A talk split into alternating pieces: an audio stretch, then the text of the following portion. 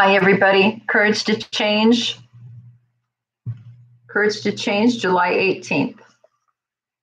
We often come to Al Anon with the philosophy that if something works, it will work even better and faster if we try harder. But Al Anon involves a long term process of growth and change. Our efforts to speed up this process are more likely to interfere with it, leaving us frustrated and depressed. In Al Anon, we learn that easy does it. The work often gets done when we stop pushing. When I first came to Al Anon, I heard that although we learn to entrust our lives and the future, our future to a power greater than ourselves, we must do our part as well. With my usual fer- my usual fervor, I threw myself into doing footwork. I made at least 10 Al Anon calls every day and began a frantic effort to practice all 12 steps at once. No wonder I was soon overwhelmed and exhausted. Today, I know that I can plant a seed in fertile soil, but I don't help that plant grow by tugging at the seed and hope that it will sprout. I have to let the process unfold at its own pace.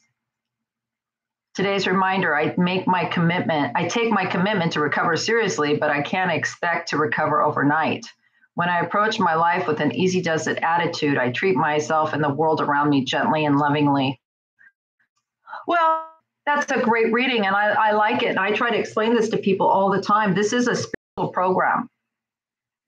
This is spiritual. It's not a knowing, it's not a book, uh, knowledge, educational thing. It's a spiritual thing.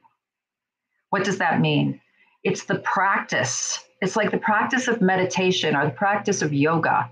It's the practice of living and thinking differently, and it takes time. Now, as much as you want quick results, I mean, quick results do happen.